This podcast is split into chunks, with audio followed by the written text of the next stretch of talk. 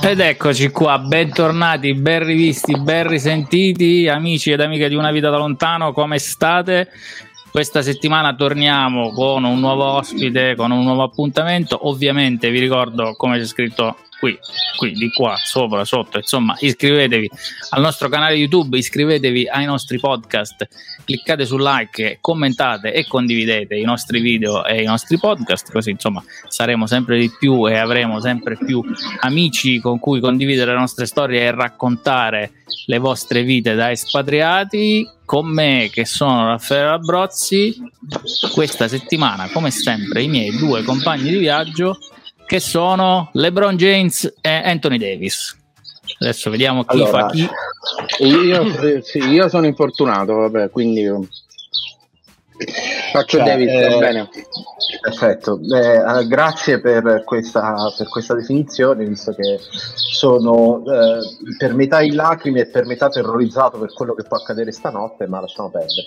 No, personalmente più che LeBron James oggi mi sento il proprietario di un cane volante questo mi sembra già, questa mi sembra già un'eccellente notizia, visto come è iniziata la mattinata. Però Bando le ciance e ciancio le bande, una frase che avete sentito finora in questo podcast, palla e viviamo e presentazione del nostro splendido ospite di giornata.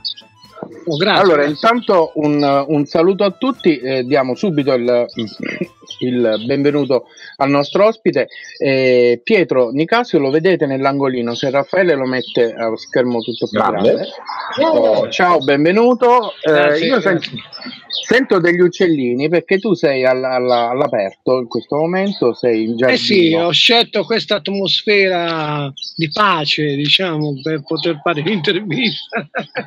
Oh, È sentire gli uccellini. A noi, a noi piace, piace, piace, molto perché siamo tutti chiusi in casa, soprattutto tutto il periodo dell'anno scorso. Eh, questa, questa, cosa è stata un po', un po' opprimente ed è un bel cambiamento. Eh, cambiamento che oltre al fatto che siamo in diretta con un divario di fuso orario non indifferente, perché tu in questo momento sei in California, negli Stati Uniti. Sì, eh, io sono a Lancaster, che dista circa un'ora e cinque dal centro proprio di Los Angeles. Oh, però ci possiamo rivendere tranquillamente Los Angeles eh, in, quanto, in quanto tale, perché Beh. chi è che conosce Lancaster? no, c'è che sì, ma è Los Angeles, fa parte di Los Angeles, sono tante città, noi abbiamo Lancaster, Palmdale, Santa Clarita, sono tutte di, di, Los Angeles queste città, fanno tutte parte di Los Angeles. Poi c'è Raffaele si è venduto, si, si è venduto sì, il, il, nostro SEO con uh, una bellissima crasi delle due anime losangeline, visto che c'è LA e poi confidenziale come giustamente l'anima latina eh, sì. e l'anima ispanica che è presente in, eh beh sì la, chia- è la città degli angeli però anticamente la città della Madonna degli angeli perché è stata fondata dai monaci benedettini verso certo. i primi dell'Ottocento quindi. Oh, e questa è la nostra 52esima puntata complessiva. Tu sei il nostro 53esimo ospite, il ventesimo della seconda stagione, e sei il nostro primo strumentista, musicista che, che suona, diciamo, estende, estendiamo anche al nostro amico DJ il fatto di lavorare nella musica, però tu sei un, um, un violoncellista.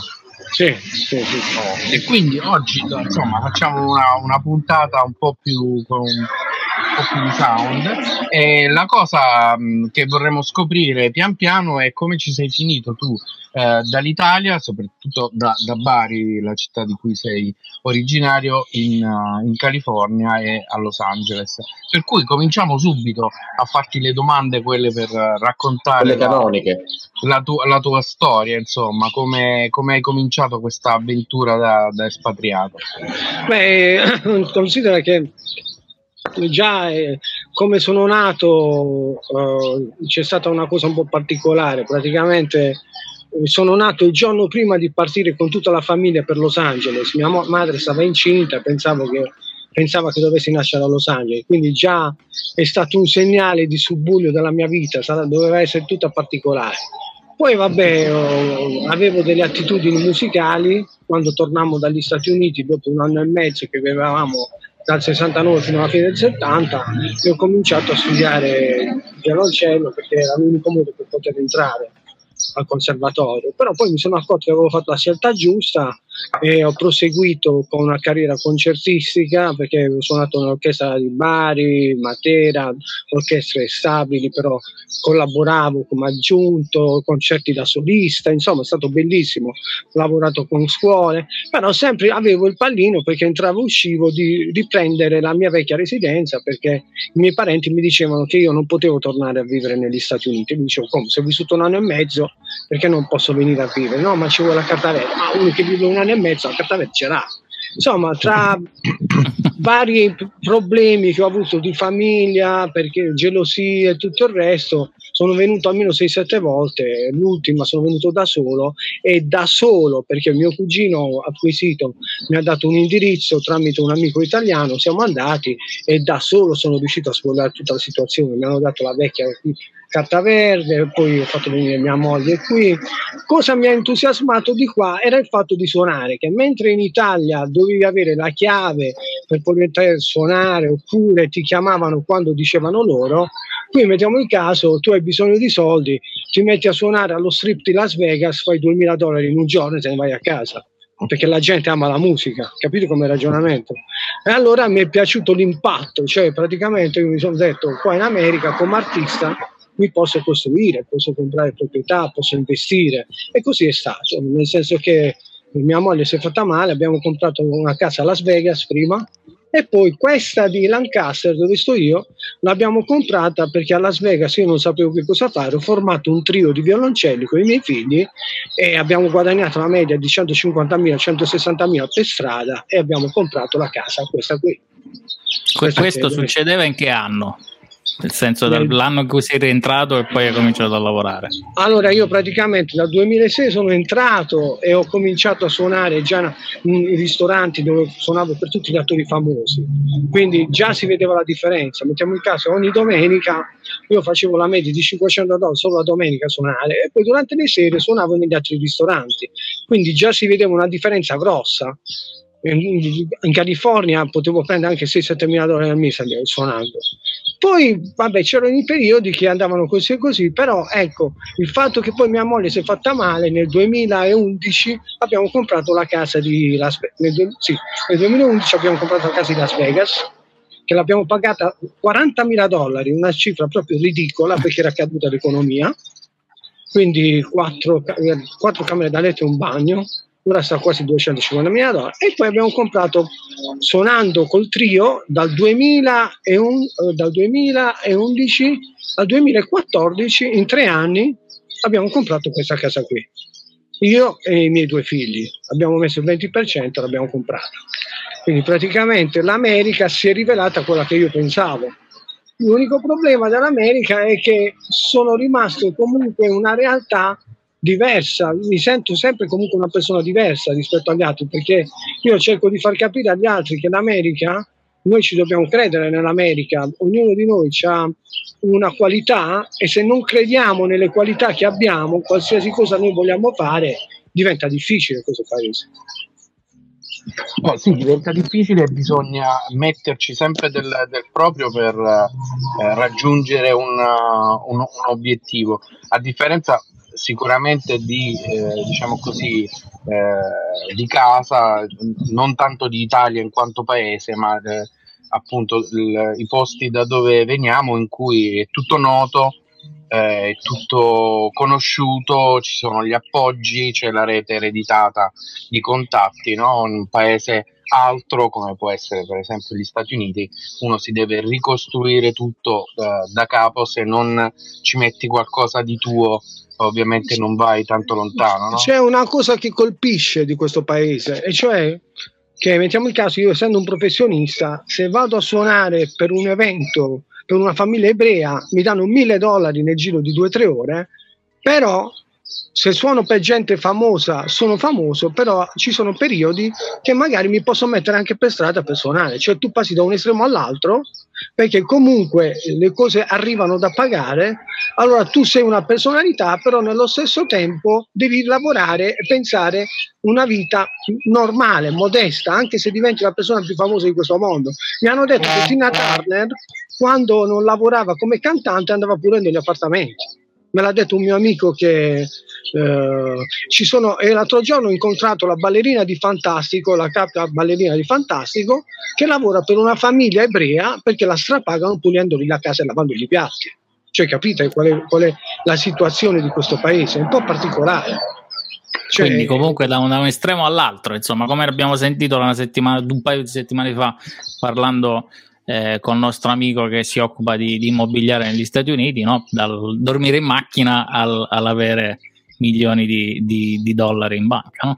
Bravo, si va praticamente da un estremo all'altro. Io magari adesso sto così e domani magari mi trovo in una casa a Malibu a Beverly Hills, però devi stare sempre con i piedi per terra perché all'improvviso puoi perdere tutto. Questo è il problema di qua non, non c'è una sicurezza, no?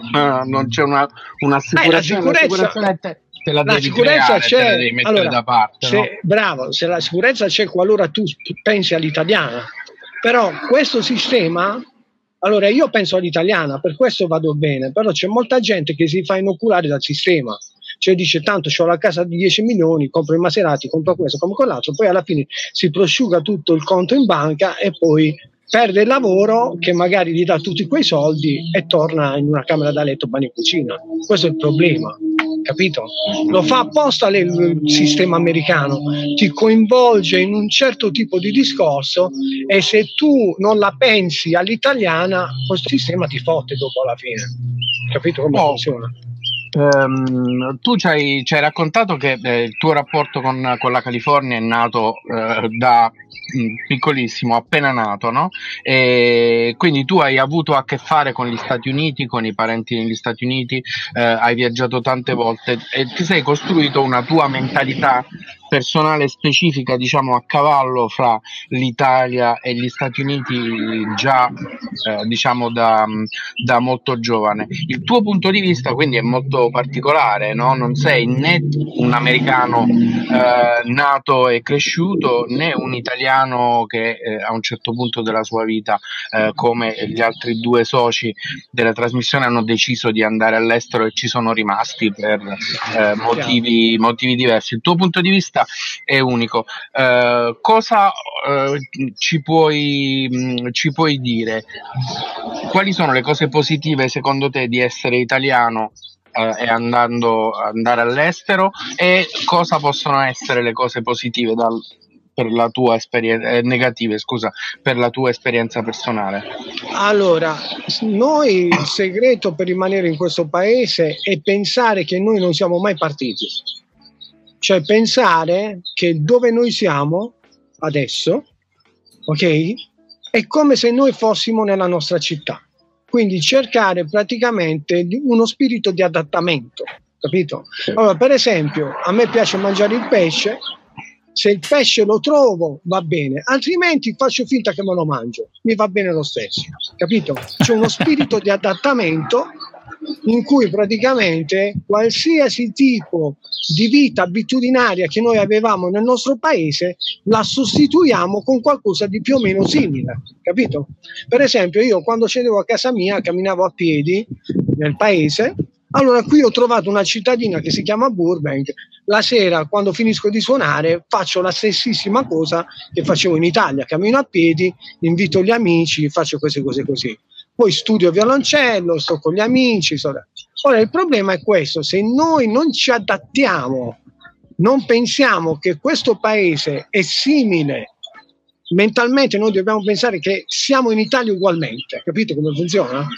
Allora cominciano i problemi perché non ci piace il clima, non ci, non ci, piace la gente, non ci piace... Allora, prima di tutto io dico sempre che dobbiamo equilibrare noi stessi. Se uno sa fare il cuoco, magari trovare tutte le cose positive che fa il cuoco, se uno fa l'autista, trovare tutte le cose positive che fa l'autista, girare, guardarsi attorno, socializzare, conoscere nuovi posti, questo ci aiuta a fare le stesse cose che facciamo nel, in Italia.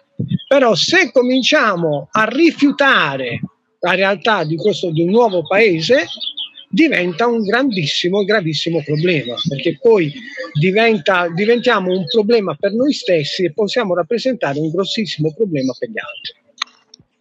Beh, mi sembra interessante, soprattutto in un posto come gli Stati Uniti che, come abbiamo detto, ha, delle, delle, difficoltà ed è abbastanza lontano, non è così lontano Chiaro. magari come l'Asia, ma è abbastanza lontano, quindi diventa... Di, poi... negativo, di negativo qui è l'unica cosa negativa grossa che possiamo avere, ne abbiamo due di cose negative. La prima cosa negativa è la distanza, perché abbiamo abbiamo distanze enormi che quindi praticamente devi andare per forza con la macchina se no sei perduto. E devi essere molto sveglio perché comunque la, l'altra cosa negativa è che ci sono persone di tutto il mondo. Quindi di conseguenza molte volte noi ci, ci incontriamo con differenti realtà e a volte eh, rischiamo anche la vita se non siamo attenti perché è costume di alcuni paesi di alcun, portarsi le pistole addosso, specialmente i latini, eh, la gente di colore si porta le pistole addosso. Quindi di conseguenza queste, ci sono differenti cose negative a cui dobbiamo, andiamo incontro e dobbiamo prestare molta attenzione. Quindi dobbiamo prestare molta attenzione a non calpestare i piedi a persone che non conosciamo ed, e a stare svegli quando guidiamo perché in qualsiasi momento o con la polizia che può essere molto venale o con la gente un po' particolare dobbiamo prestare attenzione perché potrebbe, potrebbe capitarci qualcosa di differente rispetto alla norma. Quindi, questo, quindi abbiamo, e poi il fatto sanitario, perché il fatto sanitario, più ci informiamo sul fatto sanitario, meglio stiamo, meno ci informiamo sul fatto sanitario e più rischiamo di brutto. Per esempio, che ti so dire io, se una persona fa attività fisica, si fa la palestra, mangia come si deve, si controlla il peso, eh, evita di andare sempre in ospedale e magari va in ospedale o dal dottore nel momento necessario. Invece ci sono persone che arrivano qua pensando di essere malate, ok?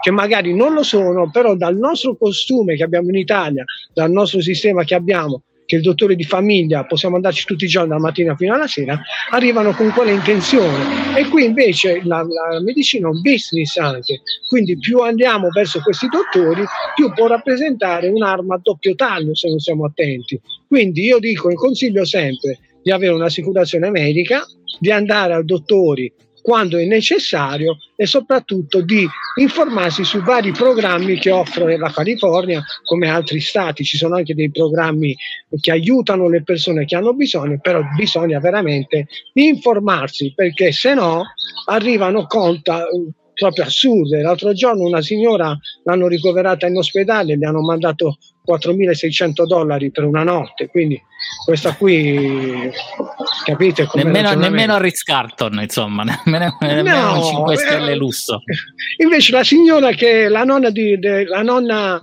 di, di, un amico mio che viveva qua, che è morta adesso, quella è stata in ospedale di Elizabeth Taylor a Beverly Hills. Elizabeth Vabbè, Taylor ha pagato 200 mila dollari e lei non ha pagato nulla perché è pensionata. Capito come funziona? Perché si è informata. Capito come funziona? No. Oh, questo Bisogna è uno informarsi dei... sulle leggi, perché sennò... Questa è una delle, delle... Scusa Piero, vai, vai. No, cioè, no, no, per. Due ore, per, Due ore, in Messico me la sono cavata con 1400 euro, mi è andata anche abbastanza bene, direi. Ecco. Eh, anche, insomma, mica tanto. Eh. Beh, guarda, considerato che ero entrato col terrore di essere, di essere come dire, soggetto a infarto in quel momento e uscire con le mie gambe tranquillo e con un conto di 1400 euro, ho detto, sai com'è? No, eh, invece qua a 45 minuti, 45 minuti qua, c'è un ospedale che è uno dei più avanzati al mondo, a Los Angeles, e la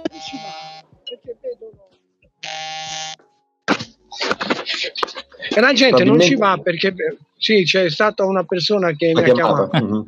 Eh, sì, state attenti perché può darsi che arriva qualcuno che chiama perché purtroppo okay. differenti programmi da dove chiama allora questa okay. signora praticamente Uh, che vi stavo dicendo ragazzi perché que- non, mi ha fatto dell'ospedale a 45 minuti da lì dove vivi Ah, sì, sì, sì, sì, sì, sì. praticamente eh, c'è un amico che ha avuto un attacco di cuore e è andato lì. Allora, questo qua praticamente, dopo che si è sentito male tutto il resto, 30.000, 40.000, 50.000, siccome l'ospedale è del, della, della, provincia di Los Angeles, del condato, sì. del county, lui ha fatto una domandina dicendo, oh, io sono residente qua, sto in affitto, non ha pagato un centesimo. Avete capito ragazzi? Quindi uno deve sapere le leggi, perché se uno non sa le leggi, allora vengono i, i dissidenti americani. Allora, eh, mi sentite? Sì, i residenti sì, continuano, a chiamarmi, continuano a chiamarmi. Allora, diciamo a quelli che ti chiamano di venire su, su, YouTube oppure su Clubhouse e farti delle domande invece di chiamarti. O su Twitch sì, sì, no, no, perché è successo un problema. C'è stata una ragazza che è venuta qui, eh, praticamente roba da film, praticamente. Eh, ha trovato una persona sbagliata, l'ha drogata questa persona, mi sta chiedendo aiuto, però in ospedale non la fanno uscire, insomma io non mi posso intromettere fino a quando non ci sono le indagini in corso. Certo. E non, non, si risolve tutto per bene una volta che è uscita, che sta tutto a posto, perché devono andare gli psicologi, la polizia, perché questa si è buttata in un casino e io, io, lo, lo, diciamo, io aiuto tutti, gli ho dato l'ostello, gli ho detto vai qui, però questa se n'è andata, se n'è andata a un altro hotel. Ecco perché io dico, se non ti adatti, ha cominciato ad attaccare le persone, a dirgli brutte parole. Allora, qua gli americani sono venali, eh? quindi questo è il problema di qua. Per questo non bisogna mai pestare i piedi a nessuno, perché sennò ti, ri- no, ti risolvi. Cioè, diciamo una cosa, perché tu sei, sei, praticamente un punto di riferimento per un sacco di italiani a Los Angeles, sì, perché sono... hai un gruppo Facebook che è molto attivo e per questo che hai, un, hai un sacco di storie perché sei una specie di, di console eh, auto, autodichiarato del, degli italiani a Los Angeles, no? Sì, esatto. Cioè io c'è un gruppo che si chiama Italiani a Los Angeles nella città degli angeli. C'è un altro gruppo che si chiama solo Italiani a Los Angeles. Il mio si chiama Italiani a Los Angeles nella città degli angeli. Ok?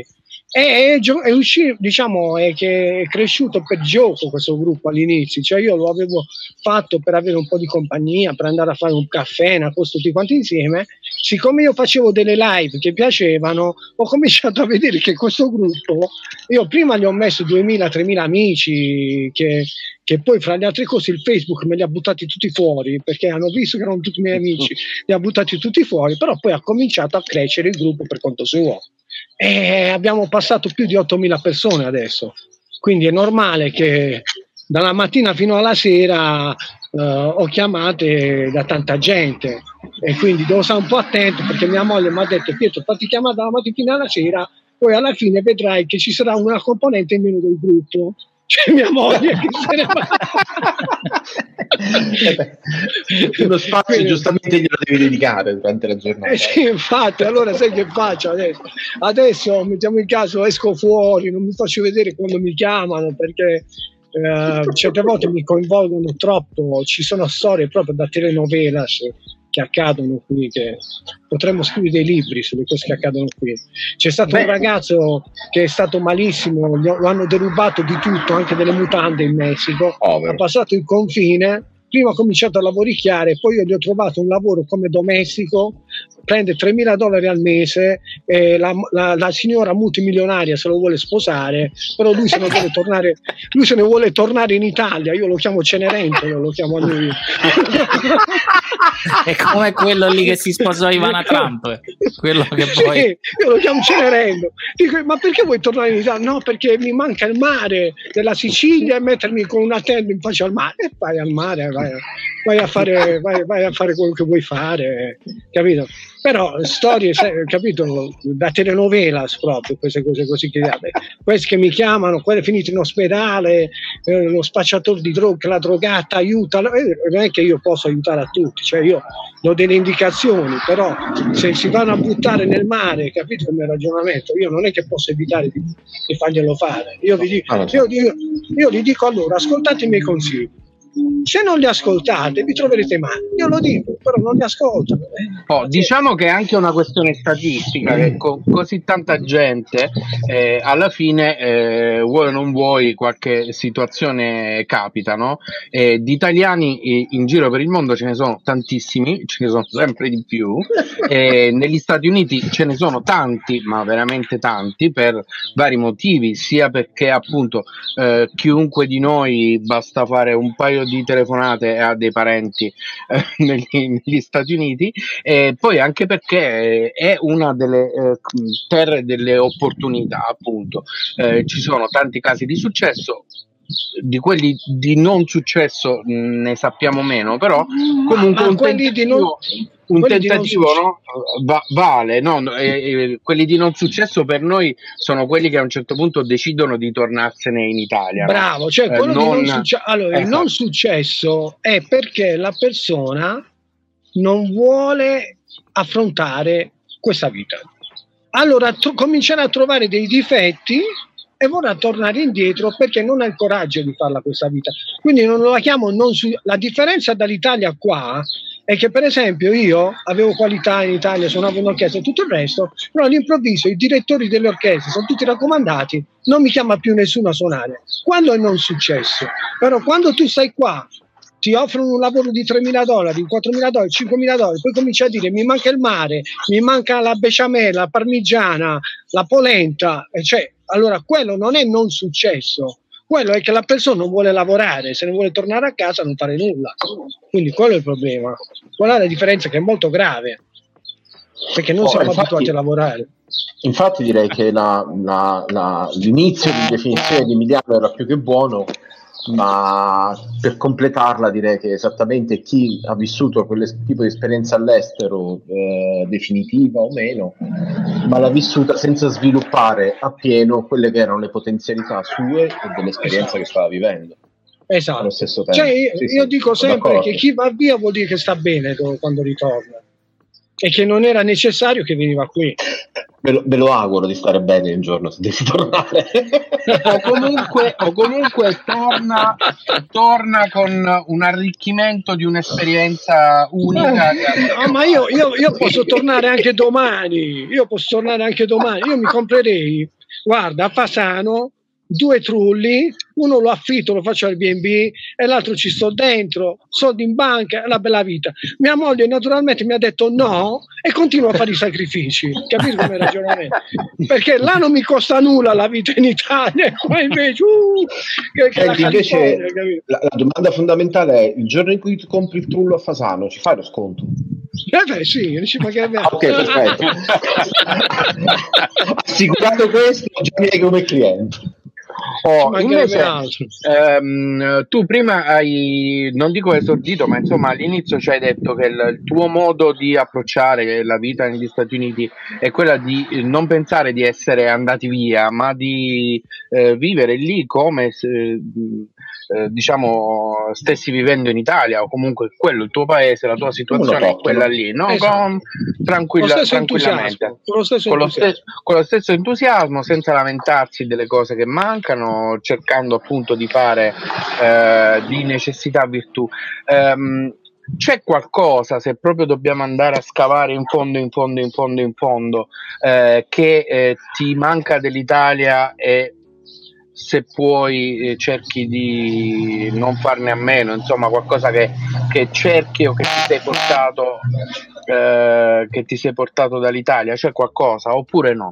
Oppure sei tranquillo? Io, eh, no, allora, di, di, di, cose che mi sono portato dall'Italia, mi sono portato il violoncello. Io che ho un violoncello che costa molto, molti soldi, sono sui 20.000 euro, e ho un arco in inglese che è dell'Ottocento, quindi ho cose dell'Europa che mi sono portato.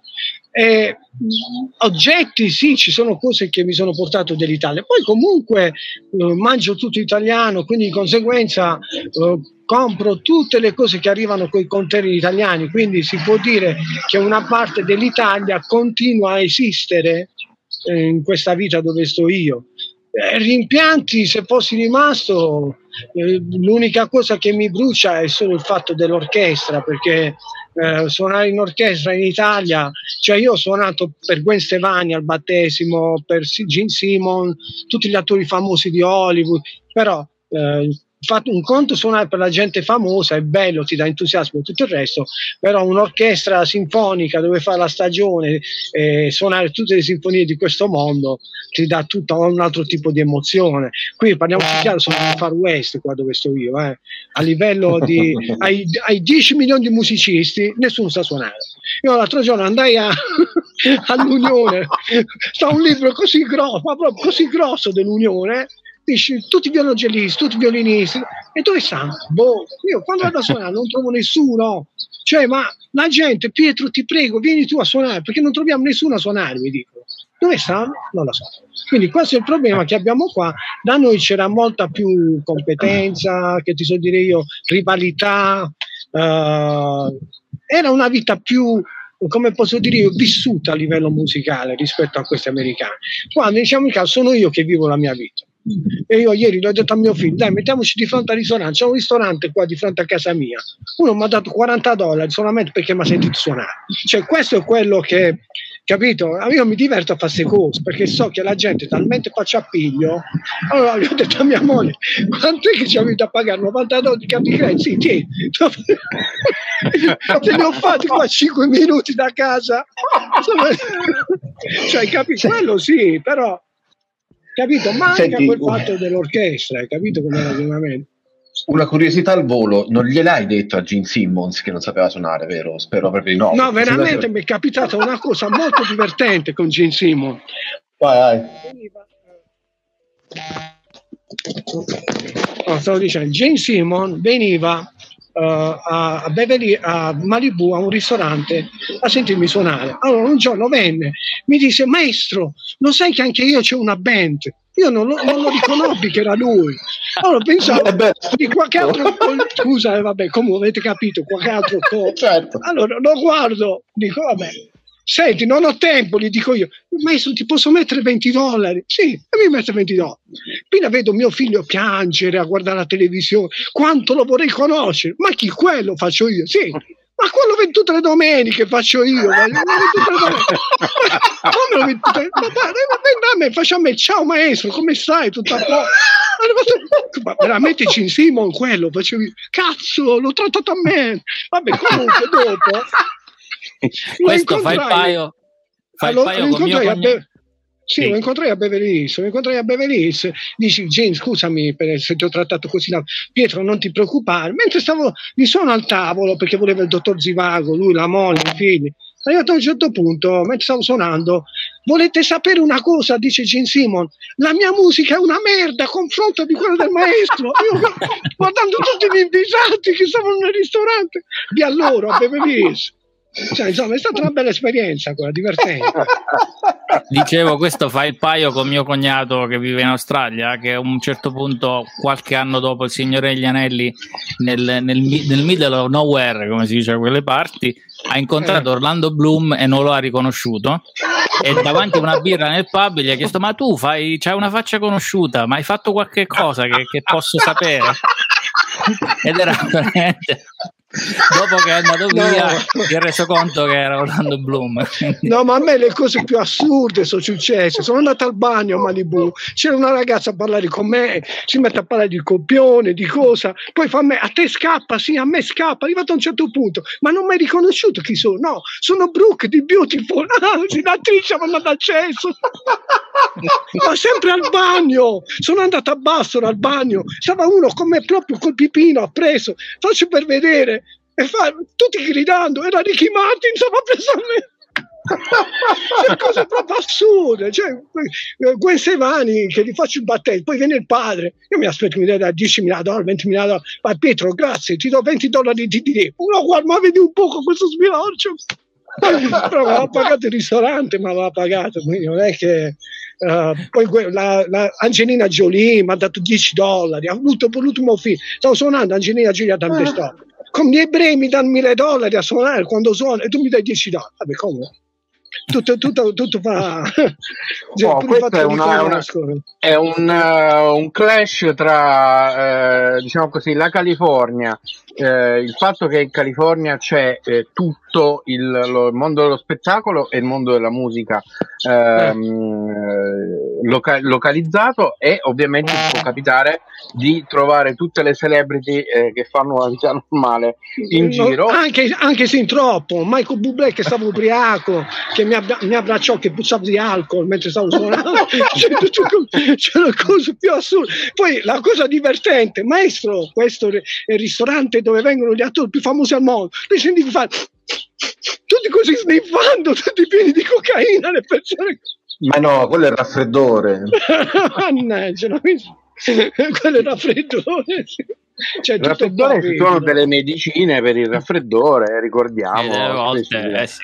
ecco. no, invece una cosa che mi ha sempre colpito, ehm, più che degli Stati Uniti, della California, eh, sono gli auditorium che ci sono nei parchi. E, quasi tutti i parchi hanno un palco con un auditorium per suonare all'aperto e ehm, diciamo così come se fosse una, una, cosa normale quindi c'è un rapporto con la musica anche con la musica sinfonica eh, molto popolare molto pop sì, e, sì. e, nei tuoi racconti eh, non, mi, non, mi, non, mi, stupisce che tu possa metterti a suonare eh, per strada e eh, fare tuo lavoro onestamente e tranquillamente. Ed è una delle cose particolari assolutamente sì, unica. In Italia non è, non è così tanto eh, così Infatti tanto ci comune. sono dei posti che sono come teatri. Ad esempio c'è un posto a Glendale che dove io a volte suono c'ha un'acustica meravigliosa e, e, per questo quando suono mi sembra di stare suonando un concerto perché io sono nell'angolo e, e sono tutte case multimilionari, appartamenti multimilionari e di là passa Madonna, Angelina Jolie, uh, tutti gli attori più famosi. Quindi io quando non c'ho nulla da fare gli dico a mio, mio, mio, figlio non abbiamo l'evento, non abbiamo il matrimonio, andiamo lì a suonare perché ho il permesso per suonare lì. Poi c'è un altro posto che a Burbank dove sta pieno di negozi e a volte suoniamo lì e, e, ci sono le prime dei film a volte e ci sono produttori cioè, ma il fatto quando tu suoni qui è diverso cioè è come se tu se ti metti per strada a suonare è come se c'è della gente che hai a teatro è un altro tipo di entusiasmo che ha la gente quando ti ascolta. Addirittura si siedono con le panchine eh, consumano il gelato capito? Molte volte ti offrono il caffè, a volte vengono da te e dicono maestro, ma io ho bisogno di un evento, ti do mille dollari. Cioè, re- vi rendete conto ragazzi? Cioè, io sto suonando per strada che non c'ho nulla da fare come ieri, è arrivata una signora, ti do 500 dollari se vieni a casa mia a suonare. Quindi è un altro tipo di mondo. Per noi artisti è bello, capito? Eh sì, ecco, perché puoi fare... Sì, vai Piero. No, vai, vai. No, dicevo oh. del fatto di fare basking, come si dice da queste parti, che non è assolutamente popolare in Italia, ma che nel resto no, del mondo, Italia, anche, anche, qui in Irlanda, per si... esempio, è una cosa normale. In Italia non si potrebbe fare una cosa del genere, cioè non, non, non c'è la cultura per fare quello, capito? Solamente che Las Vegas, Las Vegas è un altro discorso, Las Vegas pu- è puro denaro, cioè Tant'è vero che poi loro mi hanno tolto la licenza. Io avevo un secchio grandissimo che usava. Voi avete presenti i secchi delle pitture, quelli giganteschi, no? E noi lo riempivamo tutti di 100 dollari, 20, 50, ci portavamo 2, 3, 5 mila dollari, come finivamo la giornata io e i miei figli a suonare, perché la gente lì usciva tutta ubriaca e una volta c'era un tipo ubriaco che ci vide e ci disse la vostra musica mi fa schifo, boom, 100 dollari, siete delle merde, boom, 100 dollari. Ci buttava 100 dollari in continuazione addosso, ragazzi. Ci riempì almeno di 1000-2000 dollari, non sto scherzando. Quindi questo Ma lì era per, per ripulirsi eh? la coscienza degli insulti, probabilmente. la gente vedeva tutte le 100 dollari per strada che volavano e nessuno le raccoglieva.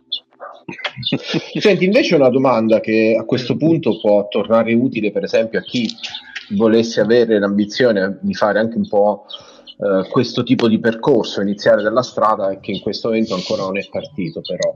Eh, dal punto di vista eh, fiscale, questo sempre la, io sono quello delle domande brutte o delle battute, delle battute scene, quindi la domanda brutta è se uno arriva e decide ok, inizio dalla strada per trovarmi poi la mia clientela, a fine mese o a fine anno, allo Stato come paga allora, innanzitutto, questa è la bellezza di questo paese, che io non sotto mm-hmm. questo aspetto non lo cambio con nessun altro paese al mondo. Allora, qui abbiamo un controllo fiscale fortissimo per tutti i lavori, quelli controllati con le percentuali, perché siccome qua abbiamo praticamente produttori, attori che frazionano milioni e milioni di dollari, quindi uh-huh. c'è una fiscalizzazione molto molto molto dura Però per quelli che invece pesano, che cominciano, il governo americano chiude completamente gli occhi, nel senso che, ti spiego perché, fino a quando non hai proprietà e lavori per donazioni è legale,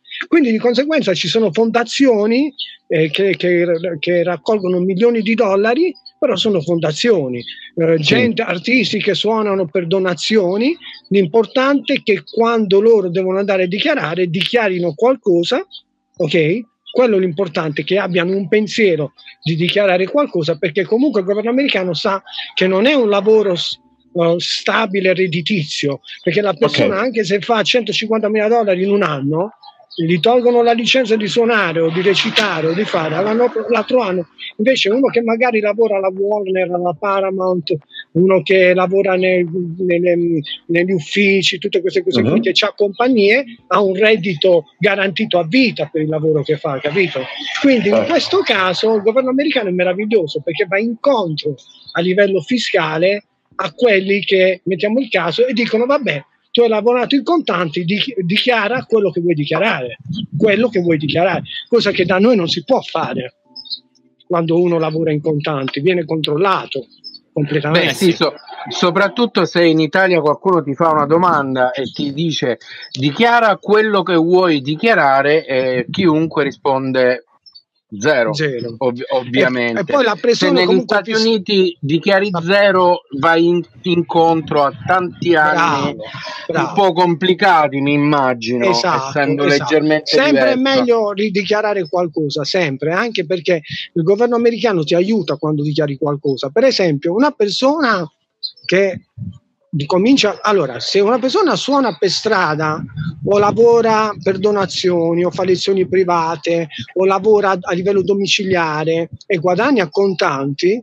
da noi non è uh, un lavoro che può garantire per avere delle opportunità. Qua in America invece una persona che lavora così può comprarsi la casa perché tu in base a quello che tu dichiari il governo americano ti dice ok tu dichiari tanto la banca ti dice tu puoi prendere una macchina, puoi prendere una casa, tu puoi prendere... Oh, vi faccio un esempio, se una persona lavora a Las Vegas per strada e fa l'animatore e prende in un anno 150 mila dollari eh, ballando, tutte queste cose così, ne dichiara 100 per esempio, allora lì tu, è vero che tu paghi le tasse del 15% per il Medicare e tutto il resto, però diciamo che si aggira intorno massimo al 30-35%, proprio massimo, uh-huh. di mhm. quei 70 che, di quei 100 che tu dichiari, puoi comprare una casa intorno, mettiamo il caso, dobbiamo calcolare intorno ai 400-500 mila dollari. Basta fare certo. due anni solamente di dichiarazione dei redditi. Quindi questa è la cosa buona. Quindi due anni di dichiarazione di redditi, noi possiamo comprare una casa sempre però deve essere tre volte al mutuo. Questo vuol dire se io voglio avere un mutuo di 2.000 dollari devo guadagnare 6.000, se voglio un mutuo di 4.000 devo guadagnare 12.000, capito come funziona? Un mutuo di 4.000 a 12.000 che sono 150 all'anno, io mi prendo una casa di 500-600 mila dollari, 700 mila dollari, anche 800, dando un programma del 3%, 10%, 20% avanti. Quindi hai molte più opportunità, cioè la gente con gusto dichiara i soldi in questo paese. Qual è la differenza? Perché ovviamente Beh, più dichiari, più opportunità hai e più credito hai presso la banca, il famoso credito. Chiaro, più poi puoi comprare macchine, casa, puoi addirittura usare casa tua come sede del, del tuo lavoro. Qui in America se tu vuoi fare il meccanico dentro casa tua, se vuoi vendere cose dentro il giardino, se vuoi addirittura fare feste tipo sala ricevimenti non ti tassa nessuno, non ti viene nessuno a dire non lo fare, c'è molta libertà. Perché per questo è molto bello qui, per questo che, che uno sta volentieri in questo paese sotto questo aspetto. Oh, e questo è un click abbastanza grosso che il nostro cervello italiano deve, deve, fare per adattarsi, tra virgolette, perché ci sono delle cose che per noi, diciamo, normalmente sono completamente aliene. Però io sentendo di parlare appunto di cose molto pragmatiche, eh, molto economiche, molto dirette, invece ti volevo chiedere una cosa eh, suonando per strada, suonando per le persone, eh, cosa apprezzano di più? Quale musica eh, o comunque qual è la musica che ti piace di più suonare? Eh, allora, mi sembrerà una cosa molto incredibile, però gli americani più che la musica italiana moderna amano la musica italiana antica. Vivaldi, come li suoni Vivaldi, impazziscono gli americani. Quindi qualsiasi cosa di Vivaldi fa impazzire più di Bach, più di Handel, Haydn. Bach, Vivaldi è la cosa che gli americani conoscono al 100% impazziscono. Poi a livello di eh, musica piace molto la musica pop agli americani, certo. pop e rock, quindi praticamente noi abbiamo adattato il repertorio, poi per i latini facciamo molta musica anche di tango, tutte queste cose così, ma ad esempio l'evento che abbiamo alla fine del mese, perché loro ci chiamano differenti eventi, è un evento in cui avremo latini e lì dovremo sfociare tutti i tanghi, eh, tu, tutto, tutta roba eh, messicana. Io, ma io col violoncello sono di tutto, eh. vado dalla bamba al besame muccio, al cioclo, ai concerti di Vivaldi, capite come ragionamento? C'è un repertorio molto vasto mi manca solo un po' il metal, che è quello più, però forse sono anche troppo avanzato d'età per farlo. Mio figlio lo può Puoi fare. Chiedere Gin. Eh, sì. un paio di spartiti ti può passare.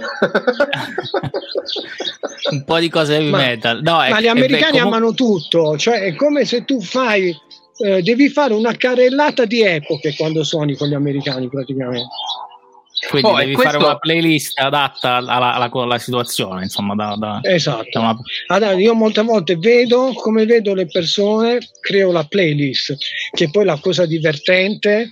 L'altro giorno stavo, eh, era il uh, Veteran Day, ho una chiamata, stavo andando dal compleanno di un amico. Pietro, puoi venire al nostro ristorante a suonare, ti prego. Boh. Dai, ti diamo 200 dollari, più le mance. Allora io che faccio?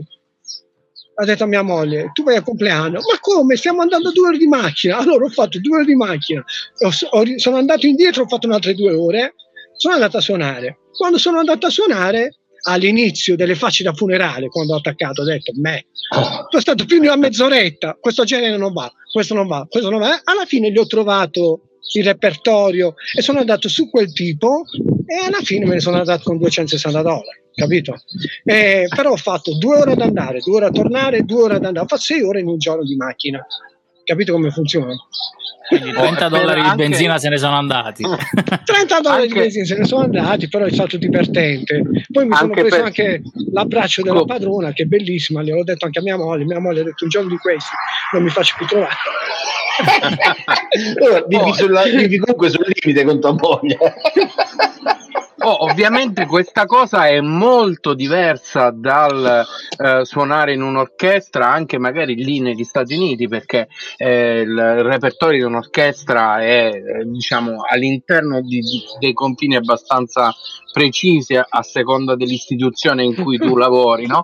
Questo probabilmente è un, è un, di più che ti piace di questo tipo di vita, di questo sì, tipo sì, di, sì, di, di, situazione. Eh, suoni la musica a 365 66 a 400 gradi assolutamente. Cioè fai esatto, tutto il esatto, giro esatto. È, è, assolutamente unico anche questo, ovviamente, sì. come approccio. Infatti, vabbè, togliamo i problemi di salute, che quando uno c'è il problema di salute non aiuta ugualmente a fare un lavoro. Però se c'è qualche amico che ti ha dato qualche delusione o che hai litigato con tua moglie o successo qualcosa di grosso, come ti metti una giornata a fare una cosa di quelle, quando è finito non ti ricordi più nemmeno quello che è successo. Zero. Beh, quindi invece qualcuno usa la musica come terapia, Piero. Sì, sì, sì, sì, ma è così, è così.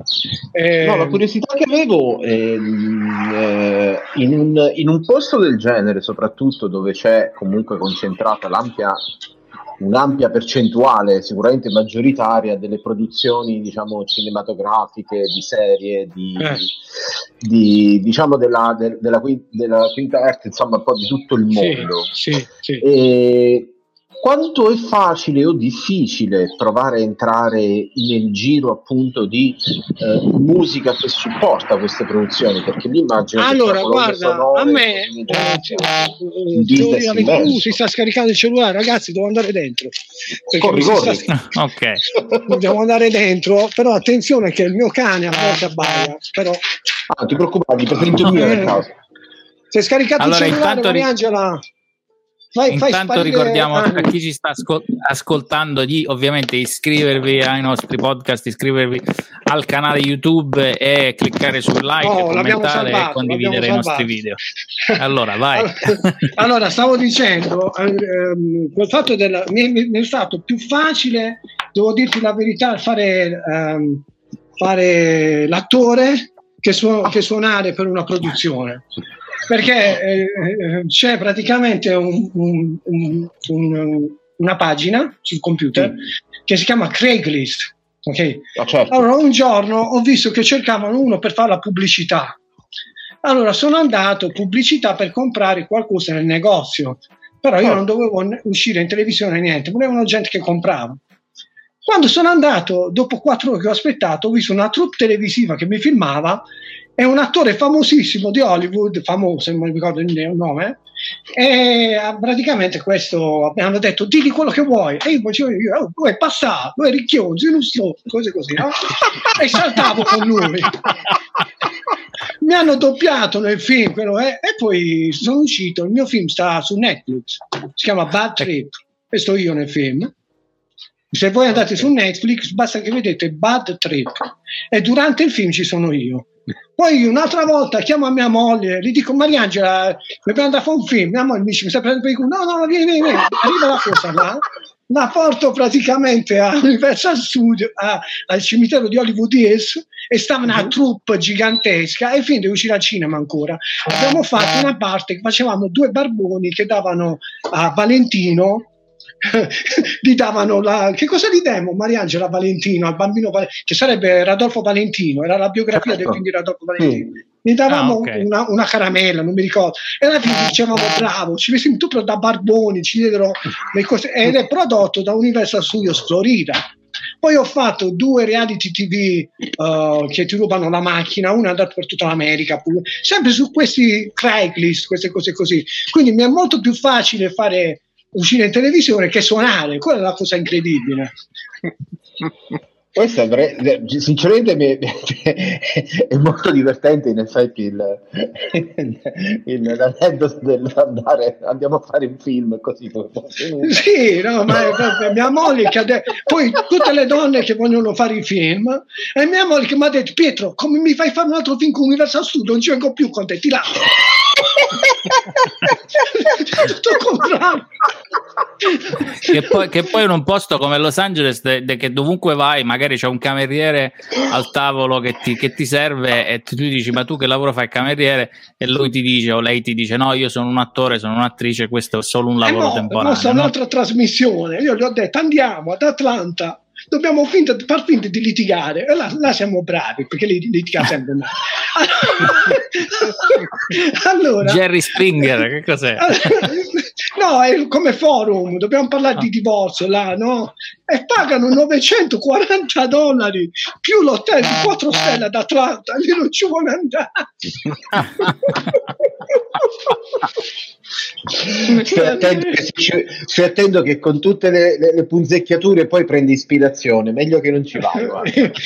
Infatti, mo ha detto sei sotto No, è brava, è brava mia moglie. Salutiamo la, la, signora che sicuramente Salutiamo la signora. Mariangela, ti vogliono salutare. Fatti vedere, fatti vedere. No, ha detto che non si fa vedere.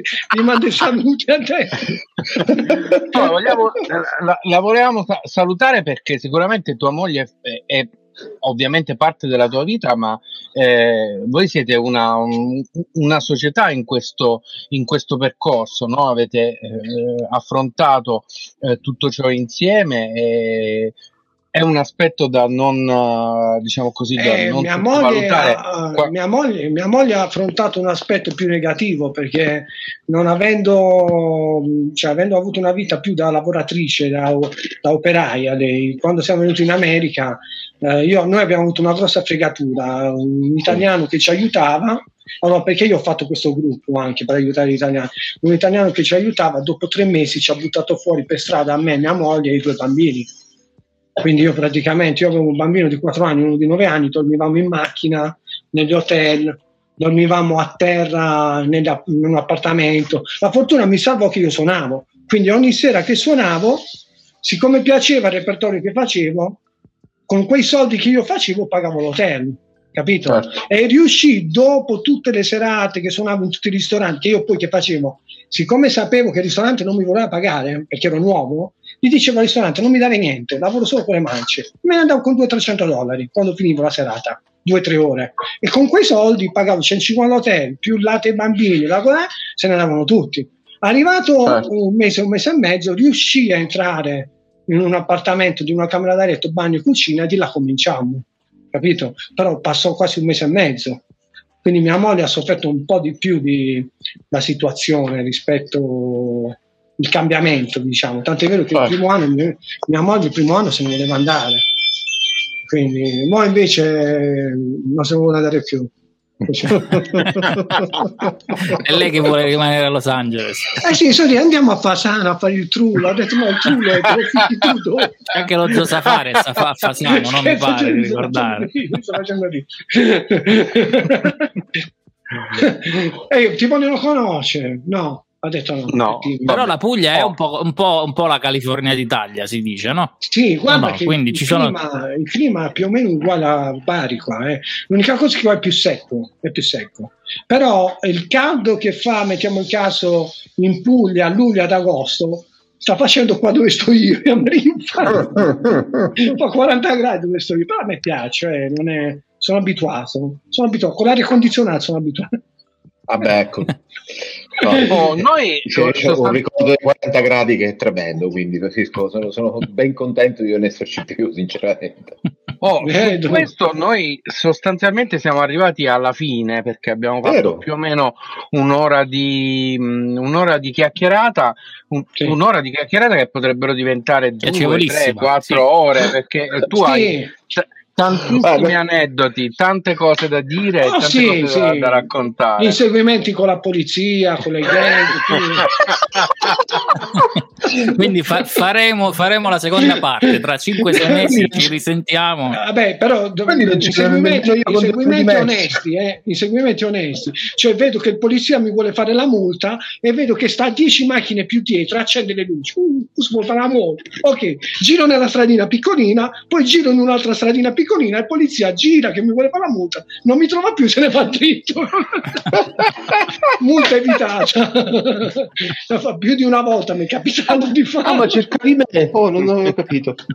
Ma io ho svoltato apposta perché così mi potevate trovare e non mi avete trovato. Io ho fatto pure, ma io ho fatto tanti lavori in America, eh. ho fatto anche la guardia giurata, mai fatto, poi ho fatto l'autista delle limousine.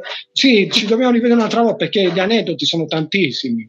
Quindi... Faremo la puntata aneddoti, quindi io ho, addirittura distrutto una limousine, io ho addirittura distrutto una limousine nuova e quello che era il padrone era indocumentato, era illegale, quindi detto zitto.